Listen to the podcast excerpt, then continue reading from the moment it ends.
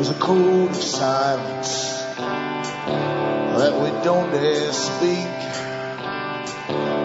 There's a wall between us and a river so deep.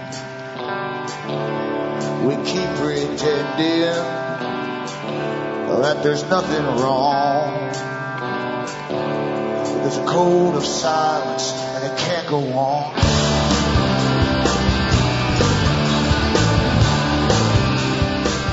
Hi folks, I am Alan and this is Cutting Through the Matrix on December the 2nd, 2009.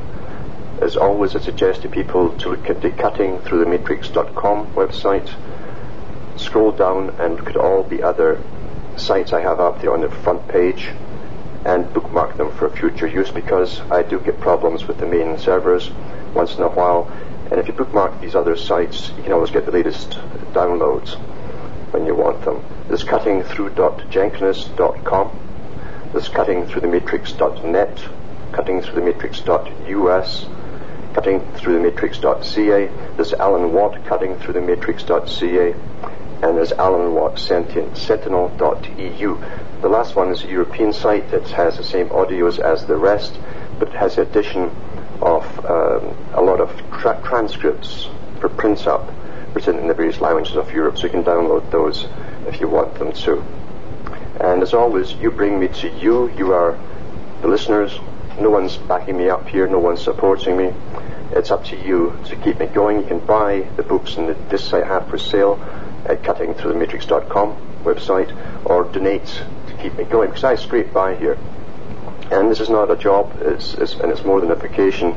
It's an absolute necessity to get this information out at this time because of what's happening in the world. The biggest events are planned, the biggest changes uh, in hundreds and hundreds of years. And Rockefeller himself said that these changes that have been planned to come in around now are going to be worse and actually more devastating to many people uh, than the beginning of the Industrial Revolution, where millions of people were moved off the land and into the, the new cities, the manufacturing cities, and crammed into their accommodations, their little cubicles where they would sleep, if they had any sleep at all, and uh, work 16 hours a day. That's the kind of changes we're looking at because they plan to take down uh, the whole structure and system that we have been used to. And mind you, too, we, we, didn't own the old system. I always say you can't save that which was, did not belong to you. The bankers have run the systems for hundreds of years. And I don't care if people think they're left wing or right wing or even communist. Uh, the bankers have always been in control of economy. And they plan to stay in control and their offspring for centuries to come.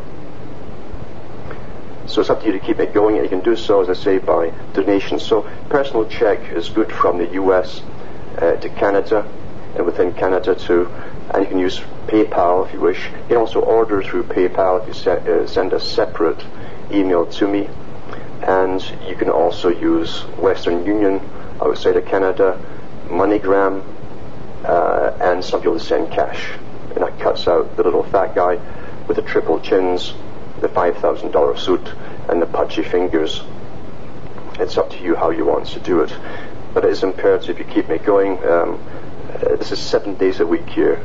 And I do get trouble all the time. And I was to say, Xplornet, the wonderful Xplornet that advertises high speed, has been told to cut me back in my speed. So it takes about five, six, seven hours to upload one night's of a show. So I'm uploading tonight after this show and then part of tomorrow as well, and then the show starts again at nights, and back to the same routine. It's been like that now for weeks. So that is what happens in the real world when you don't have big players backing you up to get their party point across. Uh, they come after you in different ways and give you a lot of annoyance, harassment, delays, and they hope to simply put you under by either knocking you out financially, and they've tried that too, or they can simply stop you from eventually getting the word out altogether.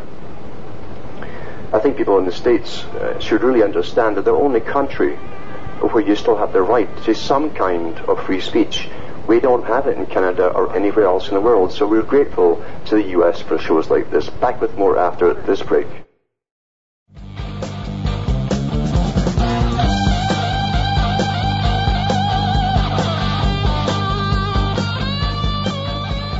Folks. I'm Alan Watt, and we're cutting through the matrix. And uh, as I was saying before, it's something to keep me going, and you can do so by using PayPal, personal checks, and so on. It's imperative because uh, I, am looking for an alternative way of uploading. Obviously, since I've been cut back by Xplornet, even though I'm not uploading any more than I have been for the last couple of years through their system. Uh, they're trying to say it's fair use policy, which obviously would have kicked in long before now. Plus, uh, I don't use it, the darn thing for anything except the uploads at night. I don't surf at weekends, I don't surf at night or during the day with it. The emails I do all with dial-up. So uh, it's uh, an obvious uh, um, sign of harassment, and that's how things really work in the real world. Now, this climate gate, as it's called, is going on and on. It's a pity it happened so shortly before the big meeting at Copenhagen because we've given time people time to expose it more and uh, it takes time for the word to get out into the general population who wait for the mainstream media uh, to catch up generally they'll catch up only if they're forced to catch up because it's all over the internet. They can't ignore it anymore. But a lot of the big media is ignoring it. For, for, for instance, Australia and New Zealand have already come out and admitted that um, their departments fudged their figures too. And uh, the mainstream media over there is trying to simply go along as though nothing had happened. And the big boys at the top are still going ahead with their meeting at Copenhagen. It's amazing, you know, since all of the information started really with a, one paper, one paper by one supposed scientist, and then started from there, all relying on that one paper. All that stuff has disappeared supposedly. And in science, you can't verify anything unless you have the raw original data. However, it's all been it's all been supposedly eliminated, and you're left with the the hockey stick um, upgrades on the original data, if there ever was original data. And our whole lives have been changed. The whole world is to be changed, supposedly, into a new economy, a brand new economy, which really is a eugenics program of depopulation. Everything is going to come out of this. Uh, famines, forced famines, will come out of it uh, because they're going to cut back drastically on the remaining agriculture and eliminate all private agriculture except for the big agri-food businesses because that is the agenda that only big international corporations have the right to rule the major things that the public need across the planet. That's what you saw in the, one of the first movies that exposed the future. It was called Rollerball. Uh, the idea being that there was corporate wars eventually once they eliminated nations, and these corporate overlords acted in a feudal system. Exactly, that's where the idea from the movie came from. It was from, from Professor Carroll Quigley in his book Tragedy and Hope and the Anglo, Anglo-American establishment, where he said that the new overlords will be uh, running the world and they'll be the CEOs of international corporations, running it in a feudalistic type of fashion. That's exactly what was planned. And it's amazing, too, how people think, well, that's a, a completely, utterly of fascist type of system. But Karl Marx also talks about these these regional blocks that would be run through trading uh, systems and treaties that would become ever binding until they're locked together. These regions, he called them, instead of blocks. And he said the European uh, region that would include Britain and all these different countries, and gradually they get bound together under a common parliament. That has happened. But he never said anything about really um, eliminating private banking. He talked about central banking being uh, run or overseen by governments. But uh, if you notice through the Soviet system, they still had private banks. People don't realize they had private banks. And the only condition there was in the Soviet system was that the private banks um, could not make profit off of people's labor. Now you understand that lawyers can run rings around that. And of course they did. And so it's no, as I said last night, I mentioned a, a very, very good book, one of many books that are now out since um, some of the main players have died, the, the big players, very famous people, uh, to do with spying for Russia and at the same time uh, spying for and setting up Israel. That was uh, Victor Rothschild. He literally, this guy who inherited the banking fortune, uh, was supposedly was supposed to believe, reading the book by Perry, uh, the Fifth Man, was supposed to believe he just decided to go communist. What rubbish! When he went to Cambridge, the guy was trained from birth for his role. And during it all, too, he was setting up and finishing off his grandfather and father's idea of a homeland for Israel and Palestine. And he was selling Britain out at every turn. So much so, and it's a well documented book as far as a lot of facts go, um, that the Kremlin was receiving more information about what was happening with the Allies and what they were up to. Uh, they were getting it before Winston Churchill was even getting it in Britain during World War II because of guys like Rothschild and a few other cronies, all running the British intelligence service. And all working for, for the Soviets. And, in some instances, also for the, what is called in the book, and, and Rothschild's own word, Zionism. He gave quite a few speeches about it. So here's the top bankers running what you think uh, of uh, as, a, as opposition, as exact opposition. And here you have the dialectic uh, in perfect display. Perfect display. You, you couldn't ask for a better example.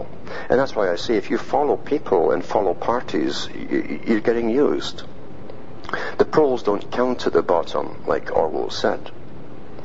And you're never allowed into the ultimate higher truths of the ambitions of the people at the top of different parties and the policies that they have. It's interesting too, some people are talking about climate gates and that we should form an international association, like a party uh, of uh, for freedoms for people. But you know, there's one thing about battles and you must choose the battlefield if you want to win the battle. You can't step onto their chessboard and play their game because when you're playing their game, guess what?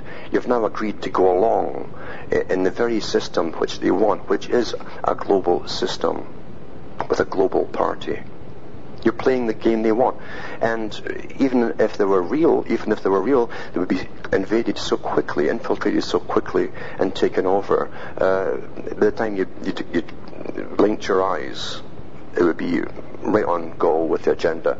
When you give them a huge organization, and that's why in communism they looked for massive organizations. They used all the existing organizations. Why not use them? They're there.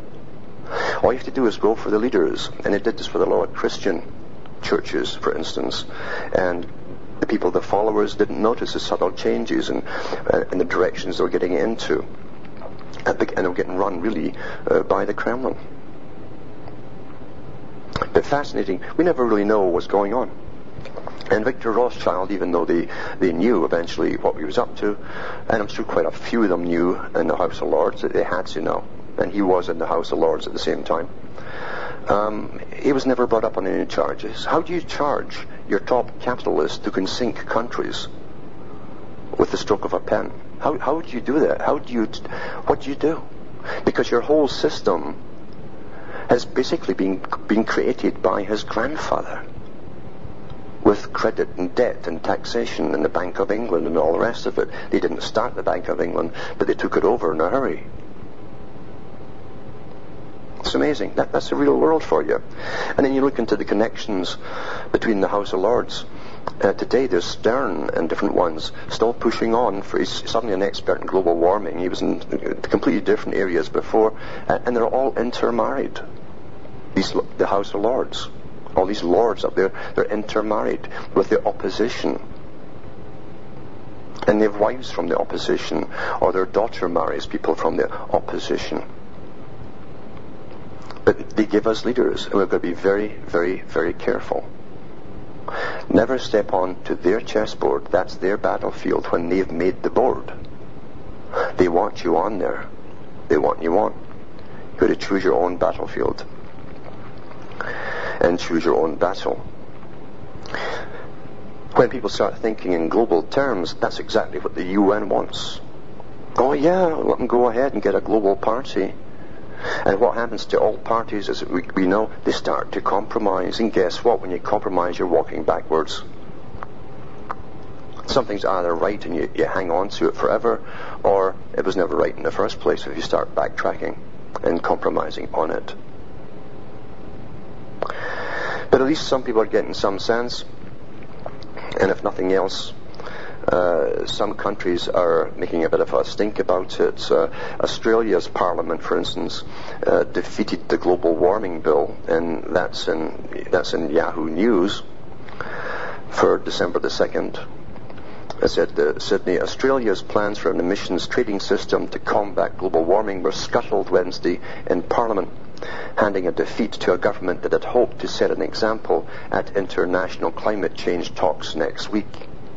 The Senate, where Prime Minister Kevin Rudd's government does not hold a majority, rejected his administration's proposal for Australia to become one of the first countries to install a so-called cap and trade system, that's the carbon taxes and so on, to slash the amount of heat-trapping pollution that industries pump into the air. Why didn't he come out with all this stuff when we were industrial nations?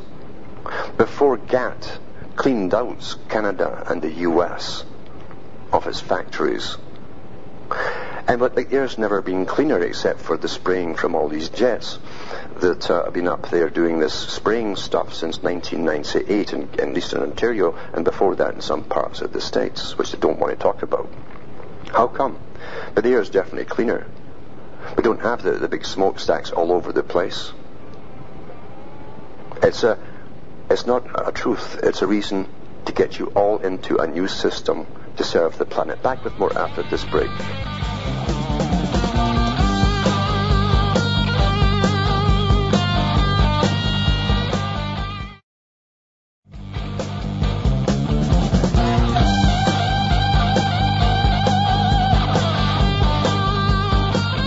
Hi, folks. I'm Alan Watt, and this is Cutting Through the Matrix. So Australia at least has made a step forward. Let's see if they can hold it because it's so imperative to the big boys to pass a law that's to affect everybody, everybody and children to come in the future, right down to deciding eventually how many people that they want on the planet. This is the reason they brought it in. It's the same old eugenics agenda and the reduction of population, uh, forced um, starvation. There's no doubt rationing of food will come now that they put more, more small farmers out of business by design and the food supply of the planet is in, the hands of supposedly five uh, international corporations. They really are, are all one. Uh, they were set up to take over the world's food supply.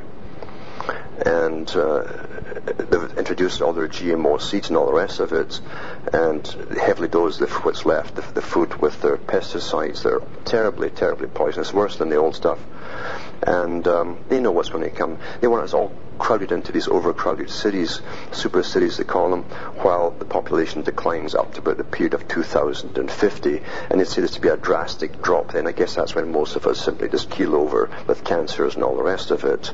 And then they'll bring in their new city states. They already have them. Uh, they're building them.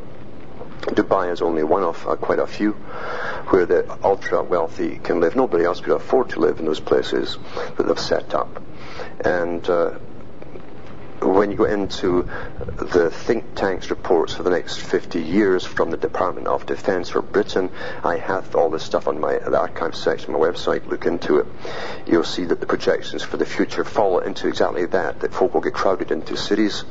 Um, the population will decline through disease. Uh, there'll be food shortages and so on and uh, then it says that the UN will kind of rule for for quite a while up until that period, then gradually wane, and then, then these super cities will basically um, contain the elite of the planet. They'll be high tech, highly weaponized, and there'll be sort of barbarians outside uh, dying off, kind of like Brave New World scenario. Things never change, and they make their plans and they stick to them. This article here is from the CBS and it says, uh, what date has got here? It says the 2nd of December. Fallout over climate gate data leak grows, so that some of the mainstream are starting to have to say something. It says ripples created by disclosure of global warming files, now being called Climate Gate, continue to spread, with congressional attention growing and the head of a prominent climate change group stepping aside. That's the main climate change group. That's where they're all getting their orders from and their data from. This is Phil Jones, the head of the, the climatic uh, research unit at the University of East Anglia, said on Tuesday that he will relinquish his post while the UK school uh, conducts an investigation into allegations of scientific and professional misconduct. Jones's announcement comes as he and his allies who published some of the foundational data, the foundational data, right, used to support the claim that global warming exists so it's, it's very, very vital data, isn't it? The foundational data. This has been pummeled by waves of criticism. As CBS Newscom reported last week, the leaked files showed that prominent scientists were so wedded to theories, wedded to theories, right, of man-made global warming that they ridiculed dissenters who asked for copies of their data plotted how to keep researchers who reached different conclusions from publishing and concealed apparently buggy computer code from being disclosed under the Freedom of Information law. The, reverberation, the reverberations have extended beyond the campus of the University of East Anglia and the CRU. Email messages from Michael Mann, a professor in the meteorology department at Penn State University, who has argued that mankind is threatening entire ecosystems with extinction in the decades ahead if we continue to burn fossil fuels at the current rates, appeared in the leaked files. Now Penn State has opened an investigation into Mann's work. That's the guy who invented the graph that, that goes up like a rocket, where he turned it upside down because we're actually declining in temperature. So he reversed it. It says, and the UK's weather agency has been forced on the defensive as well. You see how everybody's in on this, but all the governments are in it as well. It is the agenda. Every big foundation's in on it too. They promoted it. Like a mantra for years and years from, from NGOs and getting write-ups and, and journals and articles and newspapers and magazines and talk shows and all the rest of it. And even getting it taught in schools, a fact. Some mainstream academics working in the area have distanced themselves from Mann, Jones, and other researchers whose correspondence has drawn allegations of impropriety. Aynsley Kellow, professor at the University of Tasmania, who was an expert reviewer for a UN global warming report, told ABC Radio there was evidence of a willingness to manipulate raw data to suit predetermined results. Now that's, all, that's I'll say that again for the harder thinking. So this guy told ABC Radio there was evidence of a willingness to manipulate raw data to suit predetermined results. That's totally faking it. He says you've got a resistance to any notion of transparency. They wouldn't let anybody look at their books. An active resistance to freedom of information requests or quite reasonable requests from scientists to have a look at data so that it can be verified. That's standard with all sciences. Hans von Storch director of the director of Institute for Coastal Research, who was assailed by Mann in one email message, calls the CRU axis a cartel, and that's exactly what they are, a political, ideological cartel. And a well-paid bunch at that, getting millions of dollars thrown at them but for an ideal, and it's not their idea, it's the big boys like Rockefeller, the Fabians, and so on. Back with more after this break.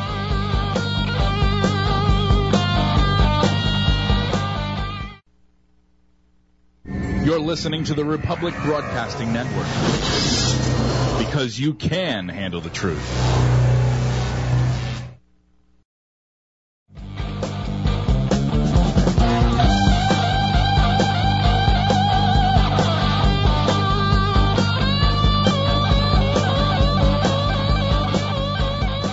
Hi, folks. I'm Alan Watt. We're cutting through the matrix. Reading an article about ClimateGate from the CBS News where Hans von Storch, director of the, direct, of the director, director of the director of Institute, as it says here, for Coastal Research, said, he said, um, and his colleague Eduardo Zorita said, went even further and says, um, uh, Mr. Mann and his allies, his allies, should be barred from future United Nations proceedings, and warned that the scientific debate has been in many instances hijacked to advance other agendas. You better believe there's other agendas. Everything that this so-called New World Order has hinged on has been to do with this passing. This is just the first phase of it. They'll do one or two per year from, from now on, once this next one goes through. And they will promise at this one to sign every agreement that comes up before them. That's what they're going to do. And believe you me, you get, you'll get personal carbon taxes for everything that you, you buy, for all your energy use. You're already paying through the nose for, for electricity, for gas and other things. You've seen nothing yet once these guys get started. And the food. You'll get taxed extra on everything that you need to live. And they'll tell you, well, you see, it took so much energy to make this thing and you'll be taxed, taxed, taxed into the ground under the guise of the taxes will go through Lord Rothschild's bank in Switzerland as it's arranged to, to do, and then to the United, he'll handle on, on behalf of the United Nations, who will then make sure that the third world gets its fair share and they'll be brought up to scratch as we all plummet to the bottom. They have no intentions of helping the third world countries. None at all. These guys at the top are utter deceivers. They've always been deceivers and utter liars utter, utter complete liars. So expecting them to change their minds and become altruistic, eh, well, it's pie in the sky says here, with the Copenhagen summit just days away, the leaked files have extruded themselves into the public or the political fray in Washington, D.C. White House spokesman Robert Gibbs said on Monday that he believes climate change is happening and, it, and is not in dispute anymore. See, the, the, these guys are going to stick to their guns regardless, while Republican Senator James Inhofe called for climate gate hearings. Says to be sure, many, perhaps even most climate scientists still seem to agree that the evidence for global warming is substantial. Well, if it's all based on the fudged uh, uh, uh papers that were foundations, how can you agree on it? It's just Nicholas Stern, chair of the Grantham Research Institute on Climate Change and Environment at the London School of Economics. He's wanting to meet the sudden new champion for it, and he was, an, he was never even involved in climatology at all until recently. It's not his field. Calls it overwhelming, he says. So he's a guy for Britain that's been put forward to push for them to sign it all. Good pal of Rothschild's too.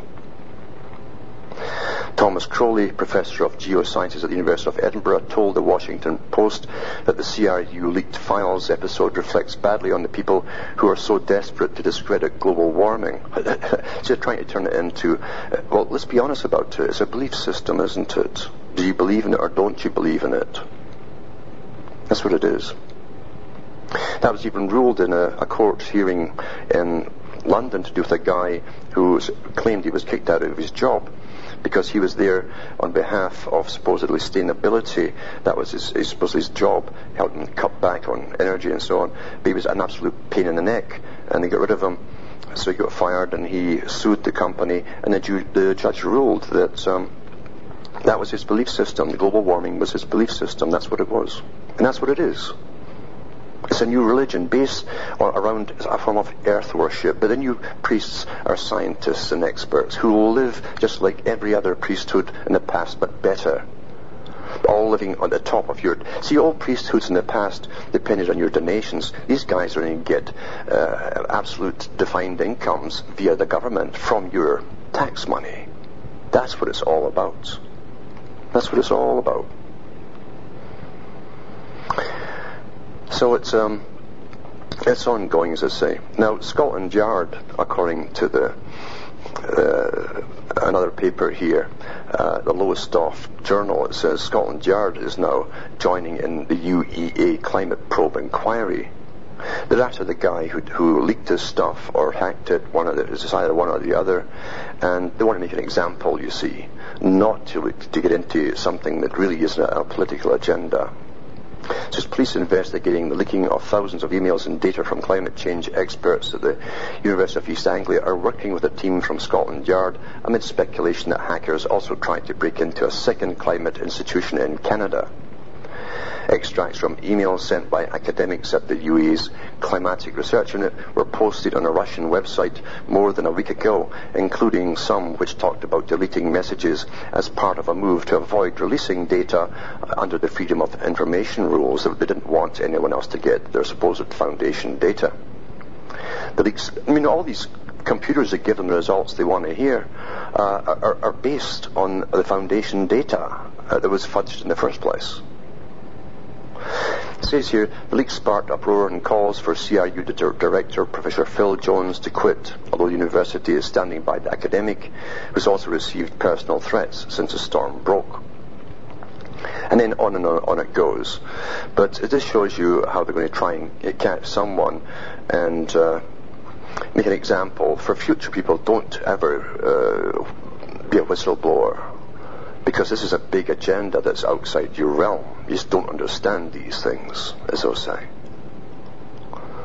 And believe me, we don't understand these things until you read the books written by the big boys that planned the future. And they did publish their books themselves, that they love writing about themselves once they get older and, and telling you where they're going to bring the world and how they're doing it. But nobody reads these books. The media isn't going to do an expose on these particular books by Rockefellers. Uh, in fact, Rockefeller thanked the media after one of his meetings. He says, "We could never have got this far without your compliance and your and your and your secrecy, and and your your willingness not to deliver any information to the public." That's when he said at the same time that it's far better that uh, a group of intellectuals and bankers rule the planet than leaving it to individual individual states um, and their own planning, basically. Yep. It's interesting too that Canada is quickly integrating with the US, has been since uh, for quite a few years, since the Free Trade Association um, started off and then went into NAFTA. Uh, exactly the same technique as Britain and, and, all European countries were conned into uniting. And every year, uh, the leaders of all these countries, regardless of left wing, right wing, signed further uh, integration, and they called it uh, closer ties. That's all they would tell the public. Uh, the prime minister's been over with the other prime ministers to create closer ties with the economic union and the trade union, you know, the international trade union. That's how it was presented to the public. And the US and, and Canada and Mexico and a few other ones are doing the same. And have been openly since 2005. Every year they sign an agreement. They said that five more to sign, and uh, we're approaching the date 2010, and or 2011 maybe, but 2010 for sure. And uh, once that happens, we're really totally integrated. What a beautiful time! Uh, just like when they said that um, that this war on terror and Fortress America, they need to exchange all our security information for safety reasons. That would further and hasten up the integration of the Americas. That was in the newspapers here. well, they're doing the same thing with the financial meltdown by the same bankers that run both sides of every side of everything. Uh, as I say, this is from Yahoo. It says loonie, this is the, this is the Canadian uh, dollar, is above uh, 95 cents, U.S. highest level since late October as the U.S. greenback falls December the 1st. This was. It's also in the Canadian press. It says Toronto, the Canadian dollar is up again to its highest level since late October as the US dollar continues to sink against major currencies the Canadian dollar rose 0.81 cents US on Tuesday to close at 95.54 cents US. It hit an intraday peak of 95.93 cents to the US dollar. This is rising commodity prices and a report that Canadian economy has officially dragged itself out of a recession. I wonder when that happened. Also put extra lift beneath the loonie. Some analysts have predicted the Canadian loonie, the dollar, will hit the parity by the end of the year.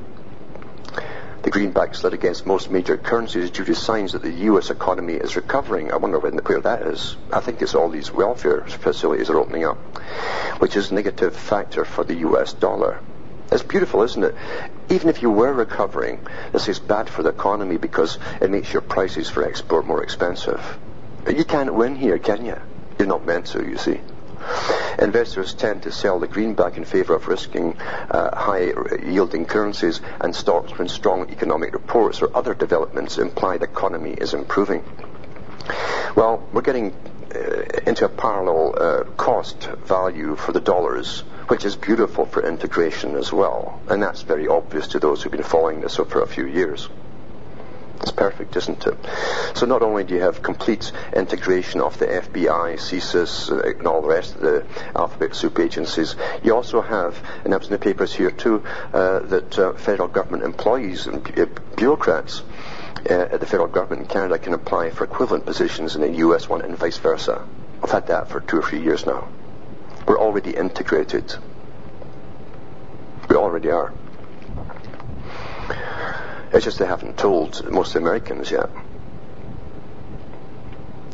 Now, another part of the UN policy, is in their charter, was to, was to guarantee under the World Health Organization, the Department of the United Nations, which is mainly involved in bringing down the population through abortion uh, and other methods they call um, uh, prevention, etc. Uh, they guarantee that the world, everybody in the world is eventually, once they've run the world, everybody is to get uh, the basic minimal health care. That's what you'll get offered to you. Now, those people who live in, in um, socialist countries, regardless of if you're run by right wing or left wing, when it's still socialist, and you have a national health service, which is run by the government, there's always cost cutting. Guess where they cut the costs at? It's the National Health Service. Uh, this is what's happening in Britain for those in the US who don't know what's coming in to, to the US. This is all part of the world schedule, you understand? And this is from the Telegraph.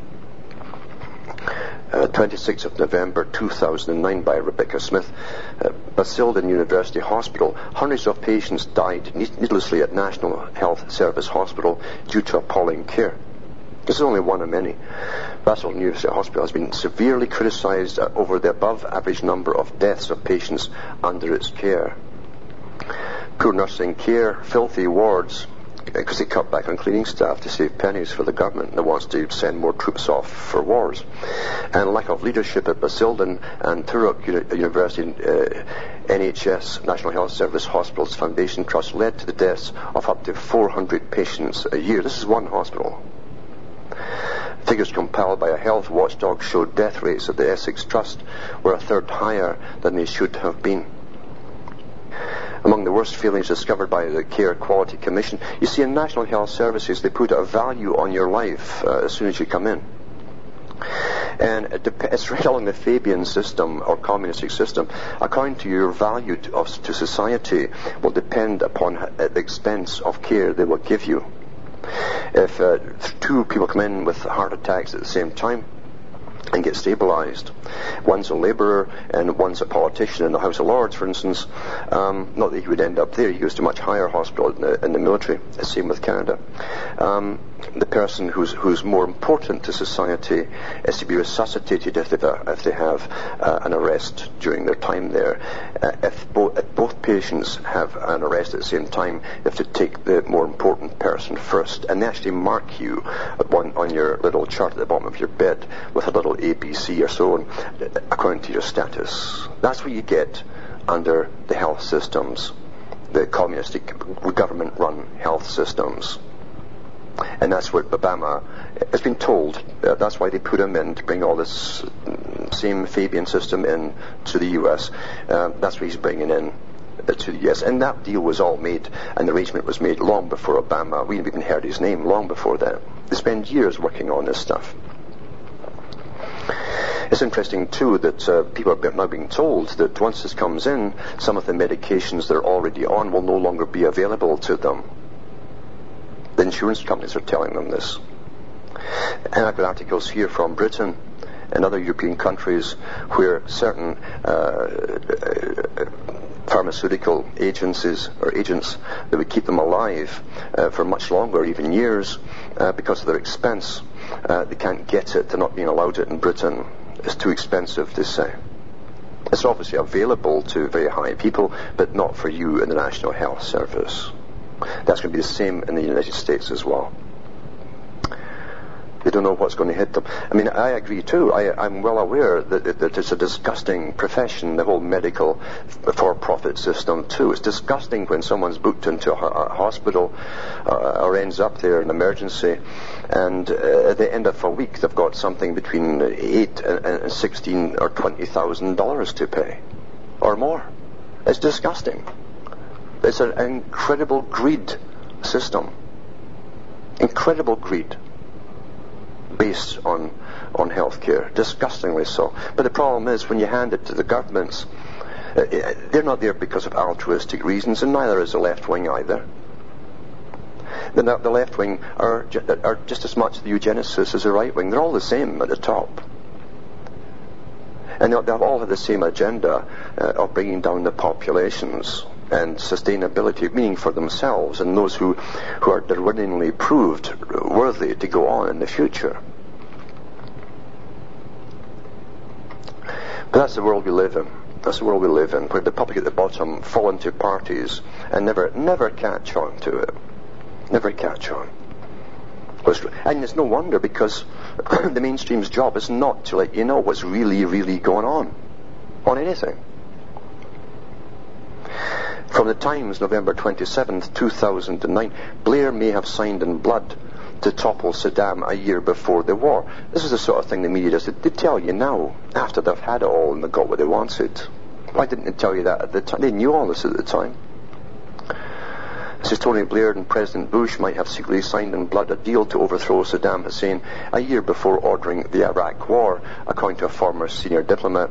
Sir Christopher Meyer, Britain's ambassador to Washington in the run-up to the war, said an agreement to aim for regime change may have been reached during a private meeting at the President's Crawford Ranch in April 2002. He also said that in his view, Baroness Thatcher would have had a clearer grip on Britain's policy towards Iraq. Well, I don't know. She liked wars. She admired Winston Churchill. She said that the one thing she wanted was a war eh, while she was in office, and they gave her the Falklands. Parties, eh? Parties. Back with more after this break.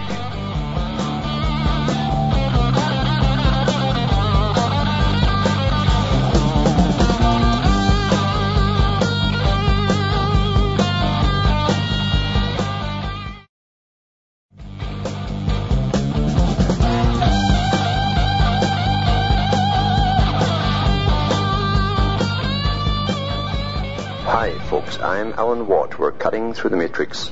This article here is, as it says, an example of how the media will tell you some bit of a truth years after the event, and, and after all, they've, got what they wanted. They had the Iraq War, and uh, it, it's no surprise to many of us out there, I'm sure, that it was all decided long ago. We know it was decided long ago because it was part of the uh, the new American century policy uh, to to have a list of countries, and Iraq was one of them. They wanted to go in and invade, and they had that printed in the 90s.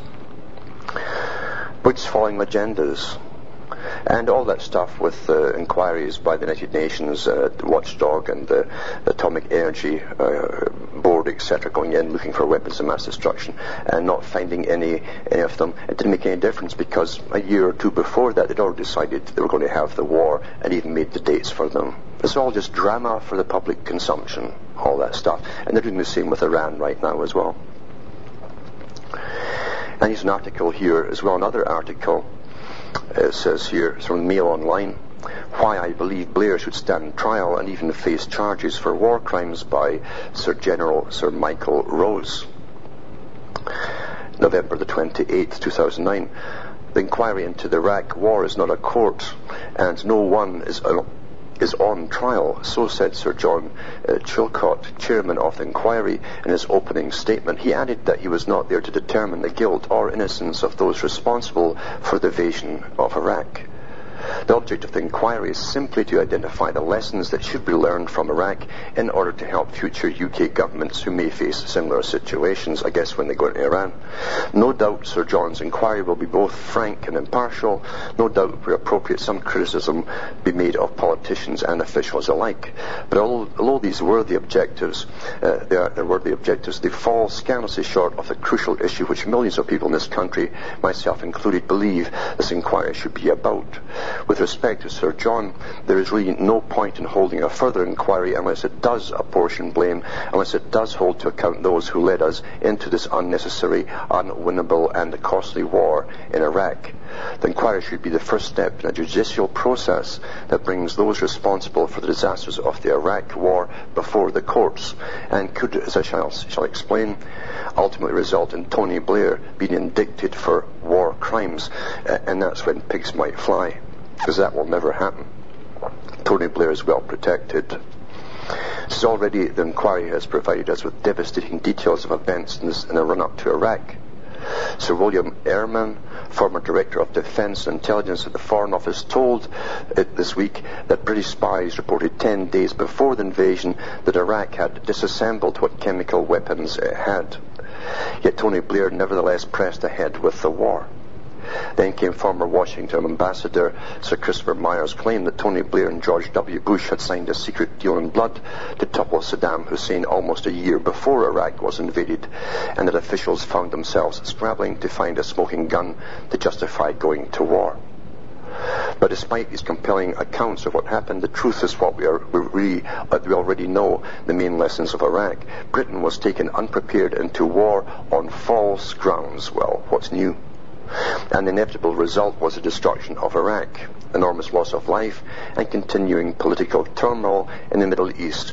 I'll add to that that also, as I read last week, now the big brand new taxpayer funded from mainly from the US uh, uh, oil refineries are up and running and they've given the big contracts to to Exxon Mobil, uh, Dutch Shell and all the rest of the big boys. That's what it was all about too as well. There's always another reason.